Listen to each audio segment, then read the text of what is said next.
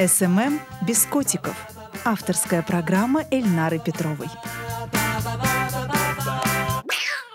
Друзья, добрый день! В эфире SMM без котиков, подкаст для SMM-специалистов, руководителей компаний и всех, кому интересно выйти в социальный интернет, используя белые механики.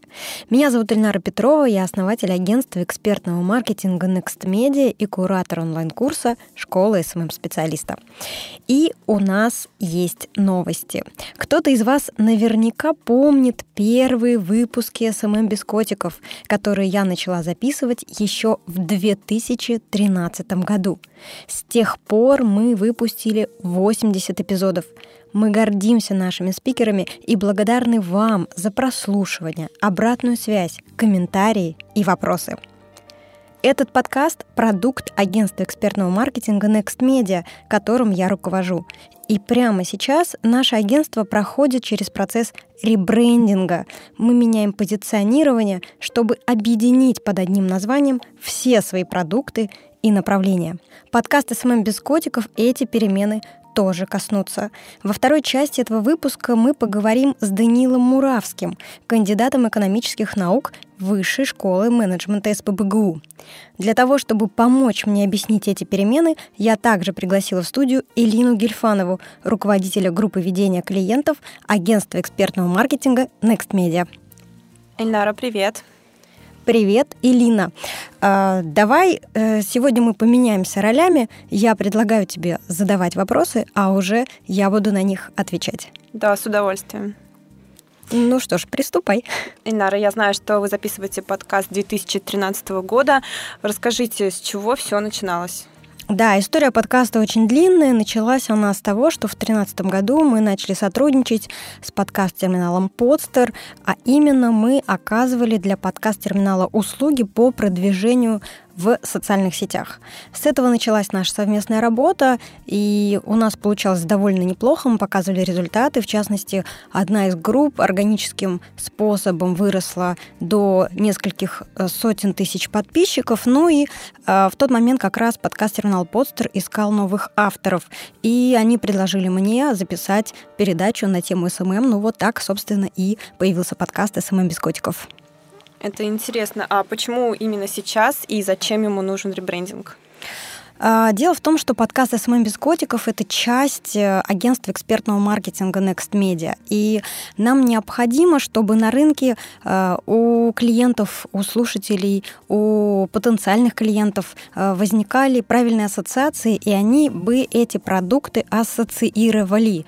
Для этого нам нужно создать основной бренд, зонтичный, который в процессе будет также переходить на все бренды, которые существуют рядом. То есть у нас есть агентство экспертного маркетинга Next Media, у нас есть Next Media подкаст, у нас есть Next Media Education, это наше образовательное направление, у нас есть Next Media Entrepreneurs, это наша группа ВКонтакте для предпринимателей, которая называется «Предприниматели нового поколения». Угу. Ну и, наверное, такой главный и интересный вопрос, что изменится в подкасте, а что останется прежним? То, что те изменения, которые коснутся подкаста, это в первую очередь расширение сфер влияния. Если раньше мы э, были строго ограничены тематикой SMM, и мы приглашали гостей, которые рассказывали про SMM, э, которые делились кейсами в SMM, то сейчас мы расширяем э, тематику и также будем приглашать специалистов по маркетингу, по позиционированию, по бизнес-девелопменту, по и графикации и по другим интересным смежным тематикам. Эксперты и специалисты в определенных областях это очень интересно. А вот как ваши слушатели могут принять участие в подкасте и могут ли они вообще это сделать? Да, конечно, у нас э, довольно развита обратная связь, и э, уже сейчас это возможность комментировать, э, оставлять комментарии на iTunes или оставлять комментарии на сайте podster.fm или э, писать письма мне или отправлять письма редактору подкаста Полине Перемитиной по адресу подкаст собака next media.pro. А, кроме того, хочу сказать, хочу так, наверное, анонсировать заранее, что мы планируем а, разработать э, свою страницу для подкаста на платформе Patreon. Это значит, что у слушателей подкаста будет возможность помогать нам развивать этот продукт и, соответственно, получать э, за это какие-то бонусы. Спасибо, Эльнара. Спасибо, Элина, что пришла в студию. Дорогие слушатели, если у вас тоже есть вопросы, пишите, пожалуйста, нам по адресу podcast собака nextmedia.pro.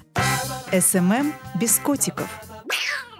Друзья, для того, чтобы разобраться в теме ребрендинга и узнать об опыте других, мы пригласили в студию эксперта. Наш гость Данил Муравский, кандидат экономических наук Высшей школы менеджмента СПБГУ и консультант в области маркетинга, соавтор одного из первых в мире курсов по управлению цифровым маркетингом. Обсудим на примерах, что такое бренд вообще, как понять, когда ему нужны перемены, с чего начать подготовку и как в это время работать с аудиторией. Добрый день, Данил. Приветствую. А, давай начнем э, сначала. Что такое бренд вообще? Чем бренд отличается от бизнеса? И каждый ли бизнес – это бренд? Это во многом, конечно, философский вопрос. Кто-то считает, что бренд – это обязательно сильно узнаваемый продукт. Ну, возьмем, к примеру, кто-то считает, что бренд — это обязательно коммерчески успешный продукт. Здесь я очень люблю приводить пример одного бренда, который мы все, мне кажется, знаем, бренд Steamroll. Жевательная резинка. Вы ее знаете, я ее знаю, я ее знаю 10 лет назад я ее знал, 5 лет назад знал, через неделю буду знать. Но мало кто осведомлен о том, что с 2002 года по 2014 а, на самом деле стимула на рынке не было. Компанию приобрела совершенно другая компания, которая производила дирол. Ей невыгодно было совершенно стимурал на рынок пускать. И получается, что Steamroll был брендом с 2002 года по 2014. Он им не был, а потом снова стал, когда они стали производить его снова. Тоже нет. А, соответственно, это не так. А, итак, что же такое бренд?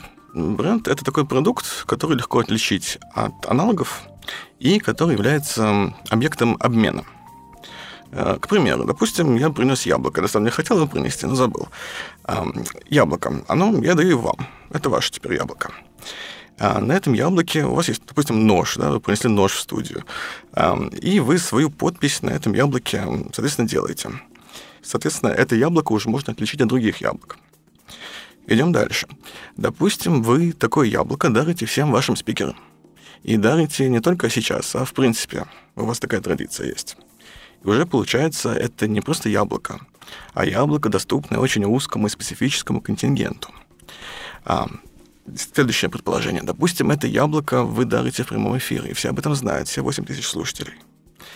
А, а теперь давайте увеличим э, ставки. У вас два яблока. Вы свою подпись ставите на двух яблоках. Одно даете спикеру, а второе разыгрываете между слушателями за, за наибольшую активность, лучший комментарий.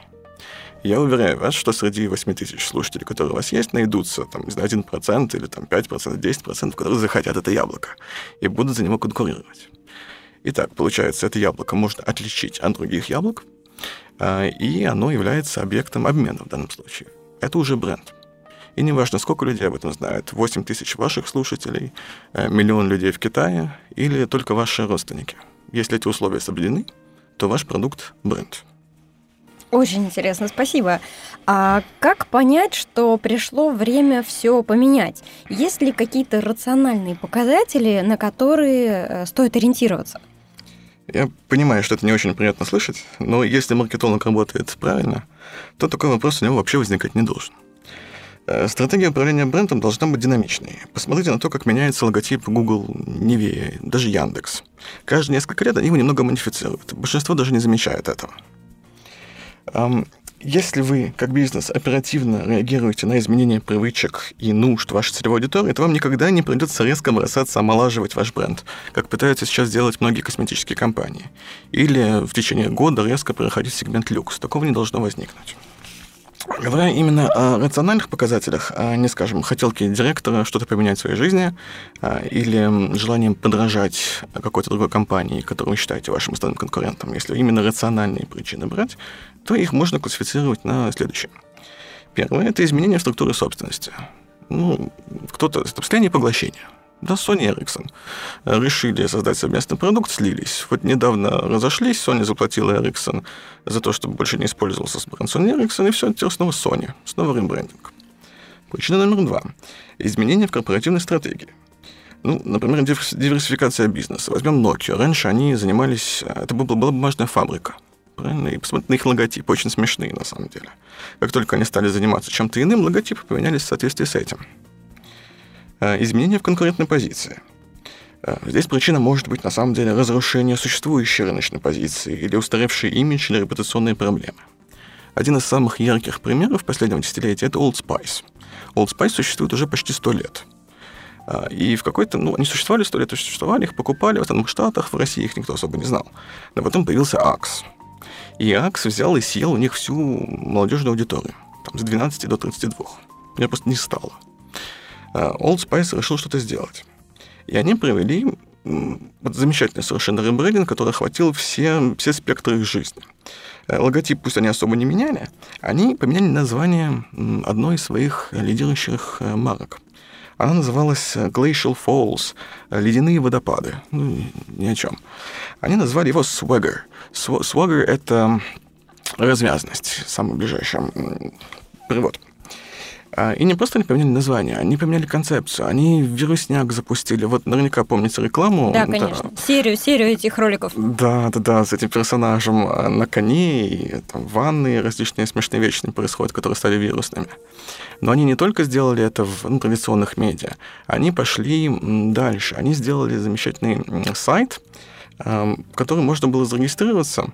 А, и вообще весь сайт был под лозунгом «Если вы никто, вам сюда». Они поиграли над тем, что Old Spice никто из молодежи не знал в тот момент. И что они хотели стать ну, новым лидером на, на, на этом сегменте. Вы никто, заходите на этот сайт. И вы можете свое фото загрузить на этот сайт, ваше имя. И этот сайт был в партнерстве с Google создан. И, соответственно, как только вы это делаете, нажимаете там, на кнопочку, там сначала рычаги есть, там привлекательность, сексапильность, еще какие-то рычаги. Там меняете себе, нажимаете на кнопочку, и Google создает серию статей, вымышленных о том, какой вы классный э, какой вы развязаны, что вы встречаетесь со шведскими топ-моделями, э, что как вы заработали свой первый миллион. И тут же в Гугле вы появляетесь как вот такой успешный человек. И Old Spice очень быстро занял ту аудиторию, ту нишу, которую они хотели. И сейчас они основные конкуренты X. А, на самом деле, можно много примеров привести. Возьмем Харли Дэвидсон. Казалось бы, всегда Харли Дэвидсон был, у них на это имидж строится. Они всегда существовали, всегда были успешны, всегда дико качественны. Далеко не так. В 80-х а, они, на самом деле, были на грани банкротства. Им срочно нужна была молодежь, новая аудитория. И это, кстати, пример, которым, которым могут воспользоваться наши слушатели, несмотря на то, что это Харли Дэвидсон. Вместо того, чтобы снижать стоимость, они э, в своей рекламе сделали акцент на то, что можете Харли Дэвидсон взять в рассрочку. И в месяц вы будете платить за Харли Дэвидсон столько, сколько вы в месяц потребляете, э, покупая алкоголь, сигареты и лимонад. И у людей что-то щелкнуло. И пусть цена не изменилась, но они поняли, вместо этого я могу взять Харли Дэвидсон. И 40% их аудитории в течение 10 лет эм, стала молодежью от 18 до 34. Замечательный пример, на мой взгляд. И последняя причина, именно рациональная, которую можно провести, это изменение во внешней среде. Эм, мы все отлично знаем пример успеха Airbnb. Так, а, мы знаем наверняка, как они основались, какая там у них история замечательная была, как они нашли возможности и воспользовались. А, но был такой момент, они поначалу не занимались страховкой, они не занимались они не давали никакие гарантии, что ваша квартира уцелеет после того, как посетители а, там не проживут неделю, пока вы там где-то в отпуске. И случился скандал, когда посетители разгромили э, чью-то квартиру. И Airbnb сказал, а мы тут при чем? Где-то в течение этого же года, по-моему, случился скандал, когда в США привлекли к суду арендатора. Тот, кто давал квартиру в аренду через Airbnb, что он не платил налоги. И Airbnb сказал, нет, это не к нам. Они, слава богу, быстро очухались, и несколько лет назад э, выплатили и компенсацию большую этому человеку, которому чью квартиру разгромили, и создали инфраструктуру, которая позволяет заниматься вот всеми этими официальными делами. И если бы они этого не сделали в тот момент, не сделали ребрендинг именно процессный, э, именно не меняли понимание того, чем они занимаются, то вся бы эта затея рухнула. Она и так была очень рисковая. Какие вопросы нужно задать самому себе или своей компании, прежде чем запустить э, этот процесс ребрендинга? Главные два вопроса. Что нам это даст и чего мы лишимся в результате? Сопоставив эти два аспекта, мы можем понять, стоит ли изменившийся образ компании в глазах потребителей э, той потери узнаваемости, которая последовала за ребрендингом, и потенциально негативного воздействия изменившихся процессов компании, потому что это влияет на корпоративную культуру очень. Если ваши работники перестали ценить место, где они работают, или у них сложилось впечатление, что их не уважают, что взяли сменили логотип, об этом не сообщили, это тоже очень как бы, негативные и потенциально в долгосрочной перспективе сильно негативные последствия для компании. А с чего начать определение новой миссии бренда, его новой силы? И как правильно описать эти новые изменения, как их внедрять на всех уровнях компании? Можно позадумничать немножко. Можно.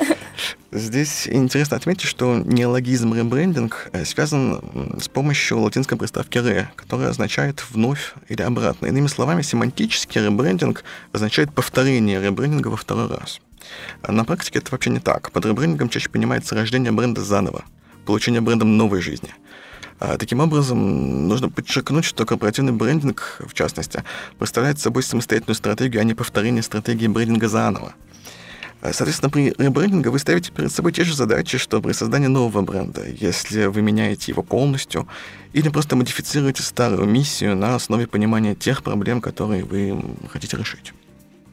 А мы уже упомянули, что э, когда мы проводим этот, запускаем этот процесс, мы так или иначе должны быть готовы к рискам. И один из этих рисков это то, что мы потеряем ту лояльную аудиторию как среди э, покупателей, так и среди сотрудников компании. А каким еще потенциальным риском э, нужно подготовиться компании? Например, акцент на косметических обновлениях бренда в ущерб стержневым ценностям идентичности. Вы меняете дизайн, но не обращайте внимания на то, как этот дизайн воспринимается, что последует за этим всем. Если вы в процессе этого редизайна сильно отклоняетесь от тех ценностей бренда, которые ваша миссия отражает, которые отражают ваши люди как носители этой миссии, это тоже очень плохое, негативное, опасное последствие. А, отсутствие ориентации на нужды заинтересованных сторон. Нужно обязательно ориентироваться на всех стейкхолдеров. У вас не только ваши потребители будут логотип условно потреблять, а, но и не знаю, ваши инвесторы, ваши партнеры, ваши клиенты, ваши работники. И последнее – это рассредоточение и несогласование корпоративных коммуникаций. Э, вы где-то поменяли ну, где-то не поменяли, используйте, не знаю, два бренда одновременно, две его версии, кому-то сказали, кого-то предупредили о ребрендинге, где-то нет. В итоге какие-то СМИ вас называют так, какие-то СМИ иначе. Э, потребитель называют вообще третьим образом, там, используют, допустим, два бренда. Знаете, как многие бренды, например, вот недавно видел в магазине печенье утреннее. Оно всегда было утреннее, а сейчас был, да. был Вита. Я за рубежом тоже сейчас вот был, и тоже там был вид. Я, честно говоря, не знаю, что первичное было. Они решили уйти за рубеж, либо, наоборот, централизовать а, все, все свои усилия и сделав один и тот же бренд. Наталья Демченко, выпускница нашего курса школы специалиста, задает такой вопрос. Какие исследования проводятся до момента постановки технического задания на ребрендинг? Ну, собственно, делайте все, что, все, что знаете. Это могут быть фокус-группы на основе обсуждения прототипа. Это может быть эксперимент, это может быть глубинное интервью, это может быть онлайн-интервью. Вам, на самом деле, нужно даже никого толком приглашать. Э, просто сделайте прототип, логотип и опросите всех стейкхолдеров, которые имеют к этому отношение. То есть это можно делать через социальные сети, это может быть форма Google опросника или любого да. другого опросника. А, а нужно ли людей как-то дополнительно мотивировать э, на то, чтобы они эту анкету проходили, или они должны это делать добровольно, просто потому что так или иначе заинтересованы в судьбе этого бренда или этой компании? Сложный вопрос. А многие специалисты, вот буквально недавно сталкивался, известный специалист в области дизайн мышления, он сказал, что достаточно с пятью человеками пообщаться. Я с этим категорически не согласен. Я люблю цифры, люблю количество. Чем больше людей, тем лучше. Тем, больше, тем более, что социальные медиа позволяют это сделать. Я во всех компаниях, где работал, рано или поздно сталкивался с вопросом, а не стоит ли нам заняться ребрендингом, поменять логотип, поменять там, слоган, позиционирование. И, к сожалению, я ни разу еще не встречал подхода, при котором они, э, помимо вот этих колуарных дискуссий, где руководители приближенные решали, что лучше, чтобы они звали еще клиентов. Не, там, не знаю, не инфлюенсеров, не топовых любимых клиентов, а, в принципе, обычных. Эм, И особенно они даже не думают звать работников, сотрудников. А для сотрудников э, эти бренды — это то, с чем они сталкиваются каждый день, то, что определяет, чем они занимаются и во многом, кто они есть. А, и, на мой взгляд, это нужно обязательно делать. И в плане исследования привлекайте разных людей. Не только ваших клиентов, но вот всех-всех-всех заинтересованных сторон. А каким должно быть минимальное количество людей, которых нужно опросить? Ну, пять, наверное, действительно маловато. Пять маловато.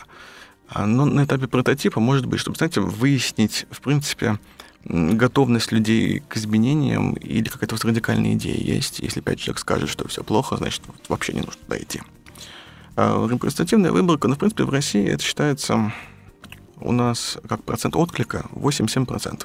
Берите всю вашу целевую аудиторию, ну вот 7-8% э, окей. Угу. Этого будет достаточно, и уже на эти данные можно опираться. Угу. А я правильно понимаю, что мы в этих анкетах должны людям уже показать направление изменений, какие-то примеры, вплоть до того, там, какой из этих логотипов кажется вам а, более приятным и симпатичным? Когда я говорю, что нужно привлекать клиентов и стейкхолдеров к этому процессу, это вовсе не означает, что они понимают в этом больше, чем вы. Вы наверняка, как руководитель с вашей командой, знаете намного больше о ваших потребителях в целом, о конкурентах. Вы знаете миллиард раз больше о трендах, которые происходят в дизайне индустрии, чем ваши потребители. Это нормально. Но когда потребитель столкнется наконец-то с вашим новым логотипом, он так или иначе задумается, окей, вот старый логотип, вот новый, что поменялось, а стало ли лучше? Потом он задумается над тем, а зачем компания это сделала? Так вот, чтобы он не пришел к неправильным выводам, для этого нужно их привлекать в этот процесс, чтобы помочь им сформулировать эм, эту логическую цепочку, которая приведет к тем ассоциациям, которые вы задумали. То есть фактически это анкетирование уже часть э, маркетинговой стратегии по внедрению нового да. бренда в сознание потребителей. Да. Одна из э, первых ступеней. Да. Угу, поняла. А Светлана Лупенцова, также выпускница школы СМ-специалиста, спрашивает, насколько глубоко ребрендинг обычно затрагивает бизнес-процессы компании, или же ребрендинг это только про какую-то внешнюю оболочку? Отличный вопрос. На самом деле, здесь можно сказать так, смотря какую цель вы ставите перед ребрендингом. Если вы заинтересованы в модификации элементов корпоративного бренда, ну, то есть, по сути, меняете слоган, логотип или даже имя, это часто называется ренейминг, рестайлинг, редизайн, то весь бизнес-процесс не затрагивается, незачем. Если вы затрагиваете такие нематериальные компоненты бренда, как изменение целевой аудитории, репозиционирование, изменение ценностей, атрибутов бренда, тогда нужно, конечно, какие-то маркетинговые процессы менять, общаться с продажниками, менять какую-то еще атрибутику, ваш контент, может быть. Для малого бизнеса это, конечно, не очень актуально, но у ребрендинга есть еще одна сторона, которая подразумевает реструктуризацию, выравнивание корпоративной культуры, изменение корпоративного видения и миссии. И тогда, конечно, нужно все бизнес-процессы менять, как Сбербанк, да, например, делал. Да, конечно, он поменялся полностью, и думаю, что не было бы никакого смысла э, поменять логотип, но при этом не менять внутреннюю организацию пространства офисов Сбербанка. В противном случае это просто обман. В противном случае это просто Почта России. Они на самом деле одновременно ребрендинг-то делали. И во многом Почта России старалась быстрее это сделать, потому что Сбербанку уже получалось. Но Сбербанк-то он э, правильно подошел. Они хорошую консалтинговую компанию выбрали для этого всего и подготовились. Ну, Сбербанк вообще молодцы.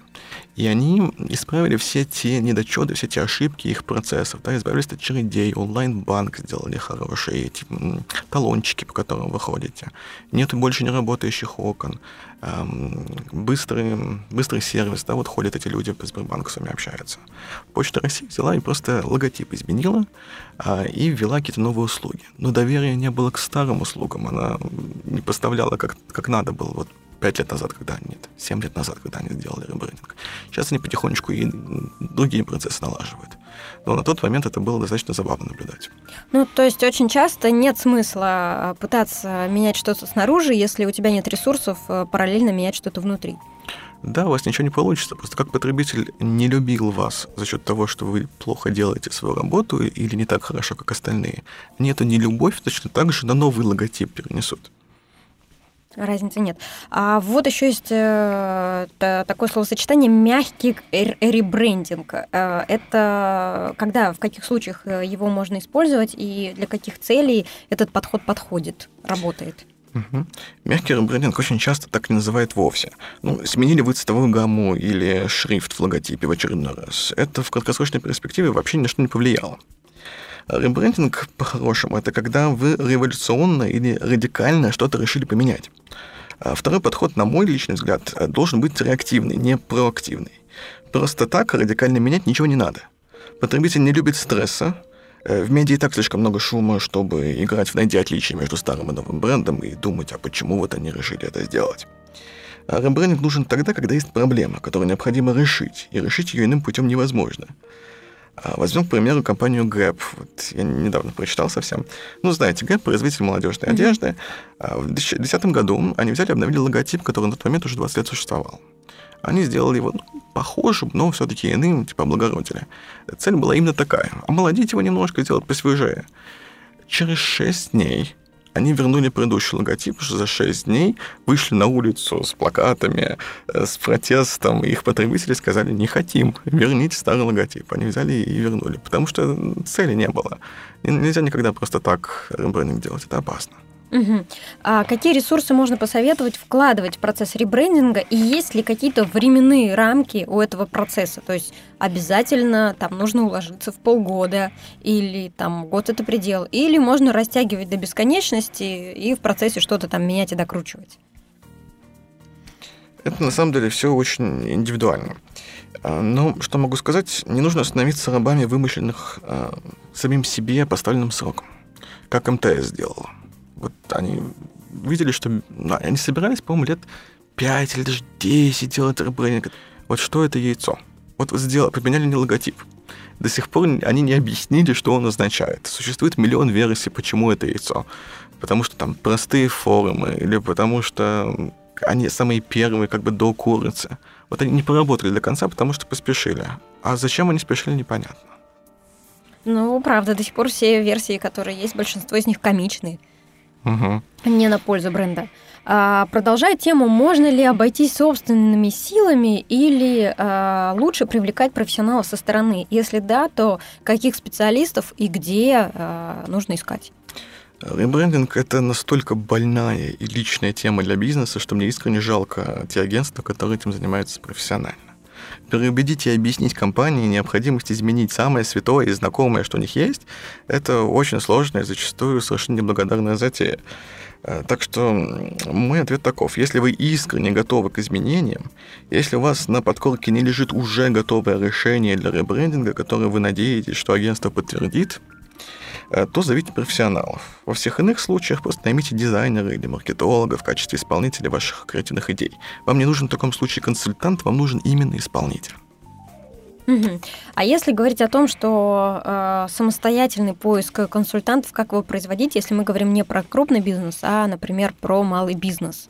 Я думаю, что в таких случаях, ну, первым, что можно сделать, обратиться в университеты, поискать там специалистов, которые этим занимаются, или, по крайней мере, пообщаться с теми преподавателями, которые занимаются похожими темами. темами. У них есть выпускники, у них есть студенты, которым нужны стажировки. Они могут эм, поменторить этих студентов, например, э, в таком формате. Э, ну, на самом деле, чтобы я посоветовал в большинстве случаев, это брейнштормить собирать как можно больше людей, разных людей, желательно с бизнес, бизнес-образованием, широкопрофильных, которые поработали тут и там, и сям, и понимают потенциальные последствия ребрендинга для всех процессов. И брейнштормить пока не будет э, несколько вариантов, которые коллективно принимаются как, ну, как альтернативные. Нельзя никогда работать с одним или двумя вариантами, это, это опасно. И после этого уже довериться вашим потребителям потенциальным или существующим. Проводить фокус-группы, эксперименты, опросы, и пускай они вам помогут. Вот в таком случае, да, если вам нужна поддержка эксперта, можете в качестве эксперта использовать ваших же потребителей. Но относитесь к ним, к ним скептично. Потребитель сам не знает, что он хочет до последнего.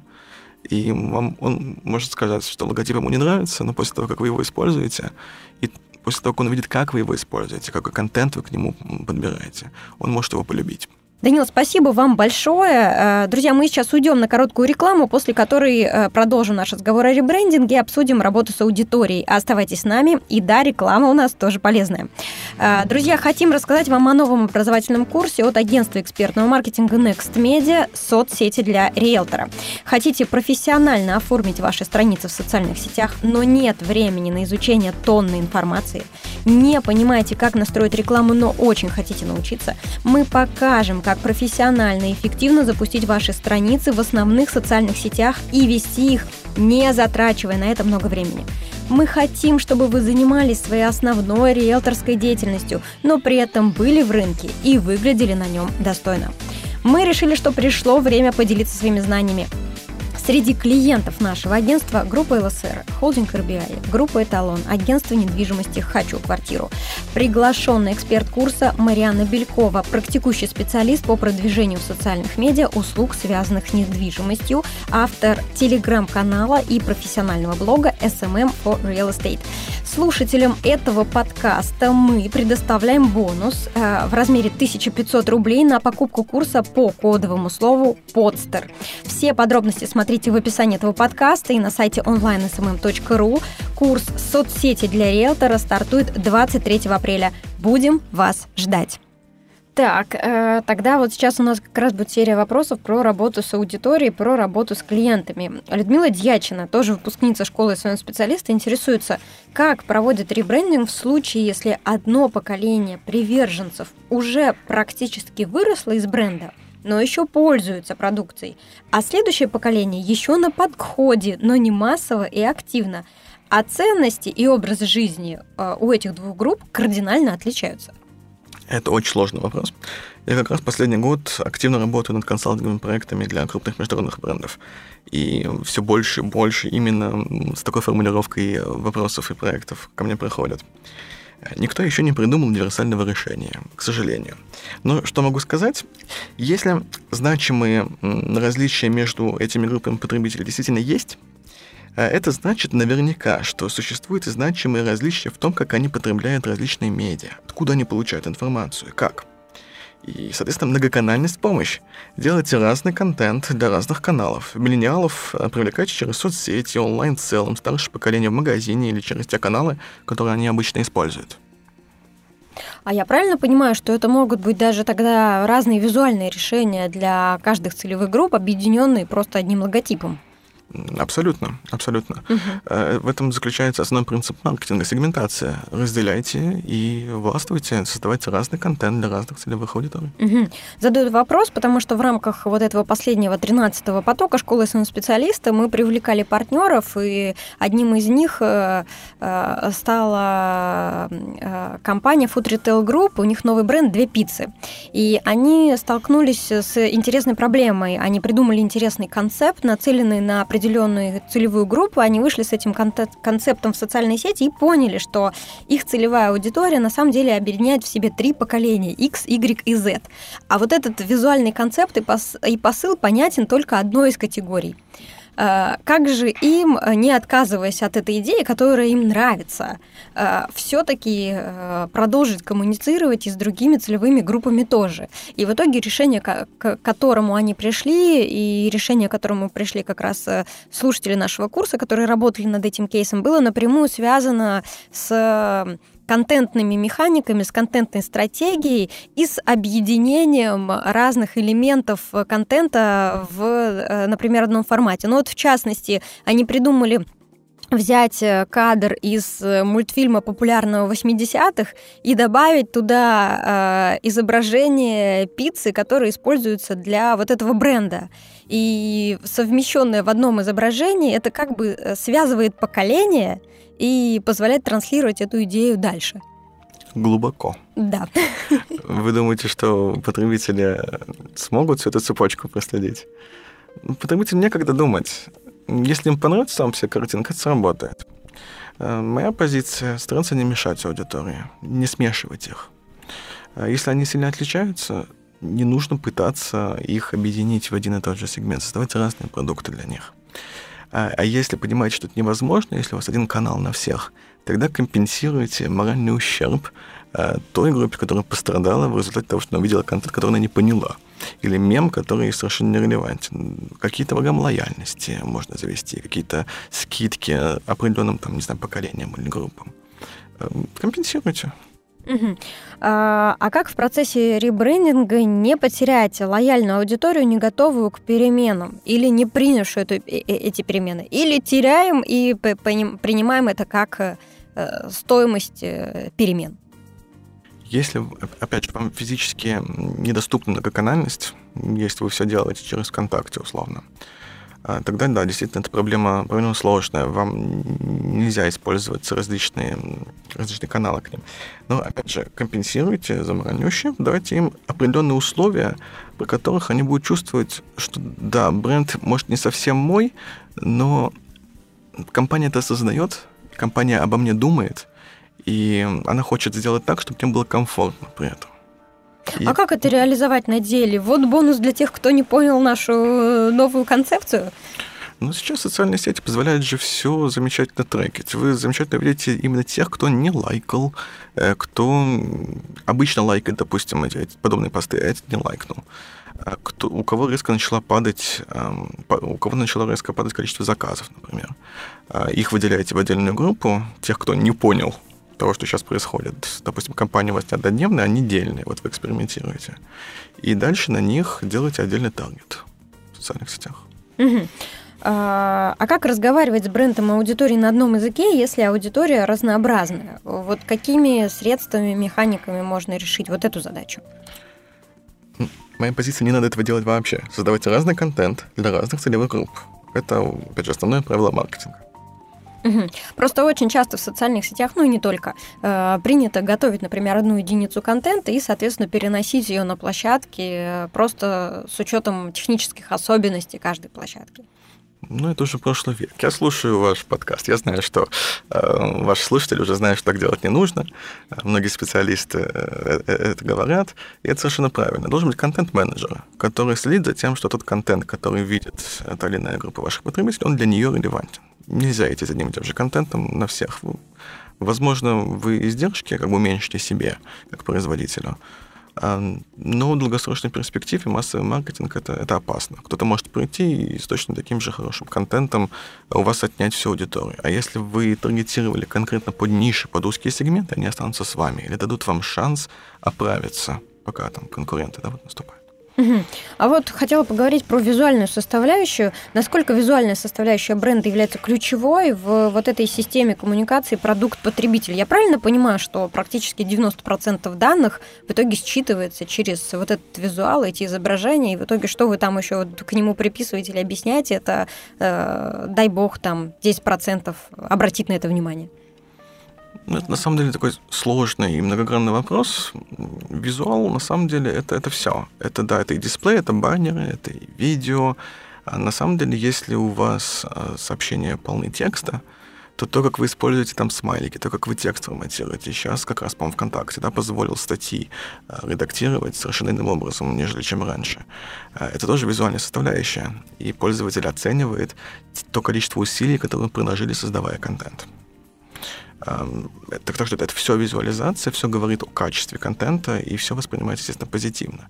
Но в силу особенностей социальных сетей, когда у вас есть всего несколько секунд и мини-секунд а, посмотреть сообщение, за него зацепиться глазами, вы не успеваете прочитать текст, вы успеваете только зацепиться за изображение. Скорее всего, ну, часто тренд идет на видео. А, он будет продолжать идти, потому что видео становится все легче снять, качественные. Многие люди учатся монтировать самостоятельно. GoPro появились, да, как такое полупрофессиональное профессиональное оборудование. А, так что все больше и больше будет появляться видео, оно будет более и более действенно. А, скоро вы увидите наплыв новой инфографики, именно видеоинфографики. Там короткой, длинной. Тренд идет туда. Но правильно понимаю, что все-таки остается еще такая целевая группа люди читающие, люди, для которых этот э, канал э, является ну, базовым или основным для восприятия, которые принимают решения, э, когда у них есть возможность найти время, почитать, просмотреть, сравнить, еще раз прочитать, подчеркнуть важное, и после этого уже там принимать решение о том, покупать или не покупать, идти туда или не идти. Вот недавно буквально читал исследование, которое смотрело на процесс принятия решения в социальных медиа а, и в традиционных медиа. как раз-таки вот этот период, когда вы ищете дополнительную информацию или вчитываетесь, он, он прям резко сократился, его практически нет. Соответственно, это действительно проблема. Но в России мы пока держимся. Не просто так Life Journal — это российская компания, российский бренд сейчас. Ну, сейчас уже достаточно давно стал. И на удивление он еще существует, и на самом деле таргетится хорошо, и продвигаются там компании вполне себе, и большие компании, и обязательно учитывают, что там происходит. На удивление, в Инстаграме, если посмотрите на разницу наших каких-то блогеров и зарубежных, под постами в Инстаграме бывает столько текста. И люди это читают, и люди на это реагируют и комментируют. За рубежом не так. Ну, поэтому у них и Твиттер работает, а у нас он не сработал. Мы любим писать. У нас есть этот синдром Пушкина, не знаю.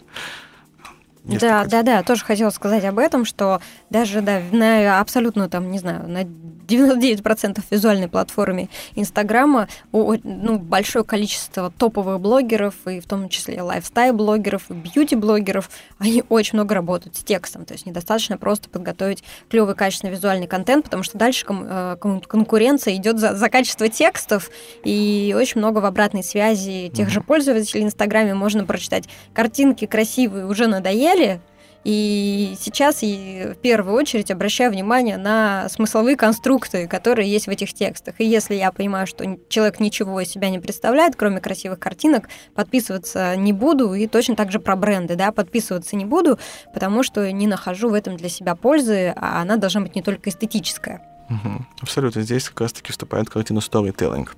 Когда вам нужно рассказать историю о, о бренде, о компании, о продукте, и именно Инстаграм отличный медиум для этого, потому что он позволяет вам использовать лица, использовать людей.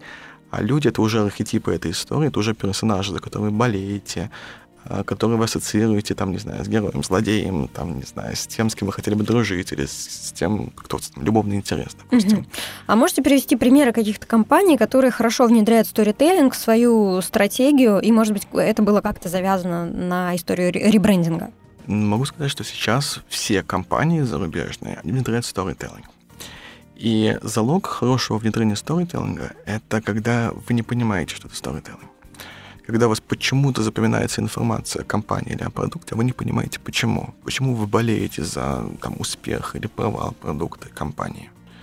Storytelling — это не столько э, как формула рассказа, формула контента — сколько умения найти нужную историю, нужный контент, чтобы его опубликовать в нужное место, в нужное время нужному потребителю. Потому что потребители обожают, как, как, как единица сообщения, самая эффективная часто слух. А, а что определяет слух? То, что он актуальный, то, что он подвязан на каких-то событиях, то, что там есть действующие лица, и что особенно интересно вот в сторителлинге, в вирусном маркетинге, что а, эти сообщения, они не проверенные, они не обладают каким-то источником конкретным, и как бы и, и неоднозначно позволяют спекулировать. И вот этот вот формат, если он правильно используется, вот нужное время, нужное место, он вызывает желание взаимодействовать с брендом. Ну, а правильно я понимаю, что он в итоге базируется на том, что нужно внедрять э, туда э, живых людей, каких-то персонажей, э, сотрудников компании, клиентов компании, с которыми нужно это согласовывать, прописывать какие-то сценарные решения и внедрять это там, например, через инструменты социальных сетей, отмечая их, да, и они должны на своих страницах тоже это так или иначе подтверждать, чтобы история выглядела правдоподобно и вызывала доверие. Абсолютно. Э, сейчас э, прям пинают э, глав больших компаний, чтобы они заводили себе Инстаграм, и чтобы потребители могли видеть жизнь создателей. Сейчас у меня есть константный проект, мы запускаем новый продукт на российский рынок. А продукт такой ну, эконом-сегмента, вот совсем эконом-сегмента.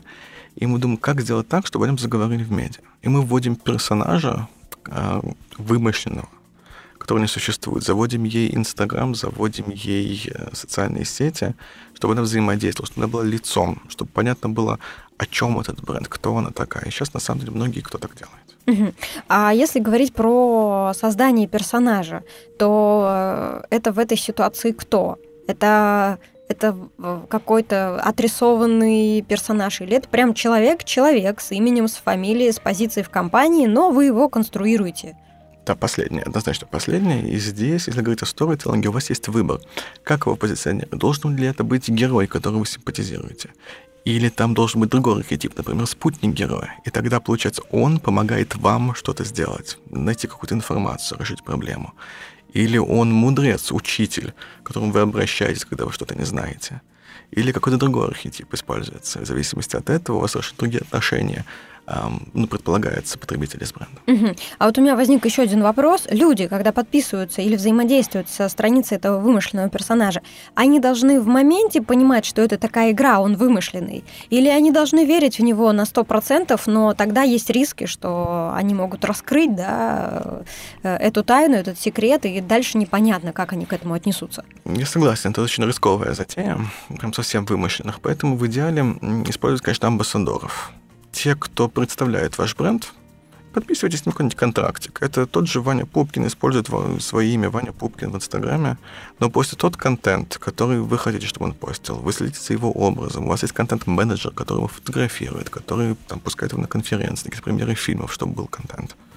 Э, так что да, бренд-амбассадоры — это сейчас э, зарождающаяся тенденция, и которая, на мой взгляд, скоро будет очень популярна среди больших и средних брендов. Угу, поняла. И, кстати, дорогие слушатели, я хотела вам а, напомнить о том, что у нас записан был интересный подкаст Софьи Будишевской, на тему архетипов и на тему того, как они а, проявляются и в визуальной концепции, и в контент-стратегии, а, и малых, э, и средних бизнесов в социальных медиа. Пожалуйста, не поленитесь, посмотрите и поищите этот выпуск по ключевым словам или через iTunes, или на сайте smm.podster.fm. Думаю, что вам будет интересно, и э, этот час точно не пройдет даром для вас. Ну, а мы вернемся. Э, хорошо, ребрендинг прошел, э, жизнь после ребрендинга. Как понять, что он состоялся и состоялся успешно? На какие показатели стоит ориентироваться, обращать внимание? Если у вас появились новые потребители, если ваши сотрудники стали гордиться своей компанией сильнее, в своих соцсетях, допустим, делают посты о смене лого и растаскивают сувенир с новой символикой, как горячие пирожки, если существующие клиенты вам пишут письма любовные и благодарности, если исследование показывает, что новая версия бренда работает лучше, или хотя бы что-то из вышеперечисленного случилось, то все вы делаете правильно. Угу. А под исследованиями я правильно понимаю, что мы точно так же анкетируем тех же самых людей, которые анкетировали в начале, только теперь мы это делаем в конце и говорим, ребят, дайте, пожалуйста, обратную связь. Это, мы, мы сделали то, что вы ожидали, оцените ваши ожидания, какие ассоциации у вас возникают. В общем-то, да, но опять же, вы, вам интересно не столько их мнение, сколько потенциал негативного восприятия. Ловите те слова, которые они используют для описания вашего ребрендинга, а, ловите то настроение, с которым они встречаются, то, почему они думают, вы сделали то, а не это. И используйте, соответственно, все эти знания для того, чтобы сформулировать контент а, правильный, который логически ведет к тому, что вы хотите. А давайте тогда приведем а, конкретные примеры удачного ребрендинга и неудачного ребрендинга. Можно на примере как отечественных брендов, так и зарубежных. Ну, если возьмем, допустим, Почту России, вот в период, когда Сбербанк делал ребрендинг, то это, конечно, неудачный пример, так же, как РЖД. Взяли, поменяли логотип, поменяли бы они еще хоть что-нибудь, было бы чудесно. Яйцо МТС. На самом деле МТС э, увеличила показатели свои после ребрендинга. Тут вопрос в том, случилось это потому, что ребрендинг был удачный, или просто изменения сами по себе породили э, какой-то, как инфоповод послужили. Эм, Сбербанк удачный, э, удачный ребрендинг, очень удачный, мы его уже обсуждали. Эм, на мой взгляд, то, что это именно тот ребрендинг, который я пережил очень-очень ярко в студенческие годы, и то, что меня заставило на самом деле задуматься над карьерой маркетолога, это Макдак всегда Макдональдс и Макдональдс. В какой-то момент я захожу, и он начинает мне говорить о составе блюд, сколько там калорий. Если посмотреть внимательно, то даже сейчас Макдональдс рекламирует только те блюда, где максимум 400 калорий. А, они ввели в меню большое количество салатов, йогуртов, фруктов. Они сеть кафе, вот Маккафе развили для любителей кофе. Они стали очень социально направленной компанией. А, все изменения они фиксировали в э, каких-то рекламных материалах, да, в интернете, в, на подносах, да, вот на этих э, картинках. И они взяли И те ассоциации, которые были с Макдаком, как с чем-то неполезным, с чем-то вредным компании, которая желает вам зла, они взяли и поменяли это резко. Хотя, в общем-то, точно так же ожирение вам светит, если вы там кушаете. Но это было сделано настолько красиво, настолько как бы в лицо, но при этом как бы именно красиво, что, что заставило уважать эм, соответствующих маркетологов и усилия этой компании. Угу. Да, интересно. А если говорить, э, вот мне любопытно, как повели себя ряд компаний после того, как были введены санкции, э, при этом их э, продукция осталась присутствовать так или иначе на нашем рынке. Ну вот, например, Валио, что-то там из их продукции у нас до сих пор есть молоко, по-моему, что-то uh-huh. еще. Uh-huh. И они же тоже поменяли свою концепцию, рекламную стратегию в России с, с учетом, что финское качество, но российские коровы. Как-то так у них это было. И мне тоже показалось, что этот... Э, во-первых, они оперативно отреагировали на повестку дня, а, а во-вторых, они обыграли свои преимущества, но показали, что готовы по, по существующим правилам игры тоже действовать, да, что они честные ребята, которые принимают правила игры, при этом а, а, гарантируют то же качество, которое делали до этого. Угу. Да, да, да, замечательный пример. И в качестве практического совета слушателям Э, я бы, наверное, сказал следующее. Если вы не уверены, что вам нужен ребрендинг, значит, он вам не нужен. Посмотрите на Chanel, Louis Vuitton, Герб Олимпиады, Porsche, Bacardi. Они никогда в жизни не меняли логотипы. И ничего, и хорошо себя чувствуют, и узнаваемы. На самом деле я мог... Я подумал, как лучше резюмировать э, всю эту тему для слушателей – и я знаю, что вы большой акцент делаете на создание личного бренда, потому что в SMM, особенно для малого бизнеса, это очень, очень важно. Очень работающая механика, да. В частности, Инстаграм — это один из лучших, одна из лучших площадок для этого. Так вот, возьмем Инстаграм. Допустим, мой Инстаграм. Я очень поздно пришел в Инстаграм, год назад. Я был там, не знаю, типа Демуравский, как-то так. А потом я понял, надо. Надо, я, я уже веду типа social медиа маркетинг или там курс мы вводим с Лореалем. Надо быть там. Я решил поменять имя на что-то более красивое. Я просто ренейминг, получается, сделал. С Демуравски, да, там Perfectly Selfish у меня. В краткосрочной перспективе это ничего мне не дало. Абсолютно. В долгосрочной перспективе может тот, кто ищет меня не по имени, фамилии, а хочет посмотреть, как именно я называюсь, для них это какая-то информация. Но в сущности это, это ничего, и показателей здесь нету. Это такой самый, сам, самый поверхностный уровень ребрендинга. Идем дальше. Допустим, у меня engagement, вовлеченность очень сильно упала. А, мне нужно какой-то инфоповод придумать. Что я делал? Я крашу волосы в ярко-красный цвет. Это действительно было. У меня летом я там косплеил из американских богов персонажей. Бывают такие периоды. А, соответственно, все мне пишут, о, ты там покрасился, это перманентно. А, о, там фотосессия такая. И я действительно я поменял какие-то внешние атрибуты, такой рестайлинг получился. Какие показатели я могу использовать? А, увеличение вовлеченности, там, комментарии, лайки, ну, репост, даже репосты какие-то же были а, там, зарубежных каких-то SMM-каналах. И, окей, идем дальше. Допустим, вот у меня Инстаграм, он неинтересный. Он личный Инстаграм, там только он интересен тем, кто меня знает. Я решил вовлечь аудиторию, которая меня вообще не знает. А что я могу сделать? Я могу каждую неделю а, постить обзоры каких-то моделей маркетинговых или советов по SMM давать. А, здесь я уже меняю какие-то бизнес-процессы, ну, условно. Каждую неделю я знаю, что мне нужен пост там о том-то. Я заранее их готовлю на отложенный постинг, ставлю при помощи соответствующего сервиса. Как я смотрю эффективность? Ну, новые пользователи. Существующим это не нужно. Я смотрю, смог ли я привлечь кого-то, смог ли я вовлечь тех, кто мне не был вовлечен до этого я могу там промоучить его дальше. Идем дальше. Следующая стадия. Допустим, я хочу действительно личный бренд продвигать, там малый бизнес создаю, допустим, курсы какие-то. Я вот не могу, к сожалению, нормально личным брендингом заниматься в силу того, что я работаю с несовершеннолетними. А у меня склонность писать провокационные всякие вещи, поэтому у меня все очень чистенько а, в ВКонтакте, в SMM. Э, Но, допустим, я хотел, ну, сейчас очень модно стать коучем. И, соответственно, у меня полностью меняется тематика. У меня все мои личные какие-то фотографии, сообщения, все события, а я их переосмысляю так, чтобы они ложились в какую-то одну логическую историю, которая привела всех э, к мысли о том, что я классный коуч. И в сторис, соответственно, начинаю постить, и регулярность меняю. И у меня, получается, все мои бизнес-процессы, они абсолютно меняются. У меня Инстаграм становится профессиональным. А, и это такой, наверное, самый, самый сильный, самый, самый глубокий ребрендинг из тех примеров, что я привел. И в этом заключается разница. Если используете разные показатели, вот здесь можете использовать вообще все показатели. Количество новых подписчиков, там, вовлеченность, э, сарафанное радио. Вот все, что есть в арсенале СММщика и брендинга. Соответственно, нужно сначала сформулировать цель, в зависимости от этого определить, все-таки ребрендинг у вас, рестайлинг, ренейминг или, или что. И дальше уже смотреть на показатели, которые наиболее соответствуют именно э, принятому решению. Угу.